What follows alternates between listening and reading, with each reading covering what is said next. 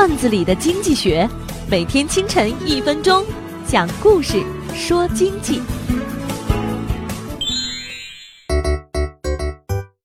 小王跟小刘一直在竞争处长。一天，局长跟他们俩在电梯里相遇，突然放了一个响屁，大家都不吭声。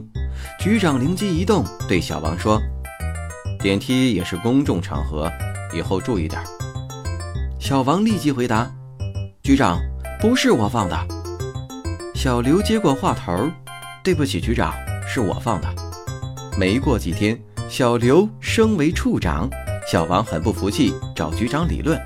局长不屑地说：“屁大的事你都担待不起，要你何用？”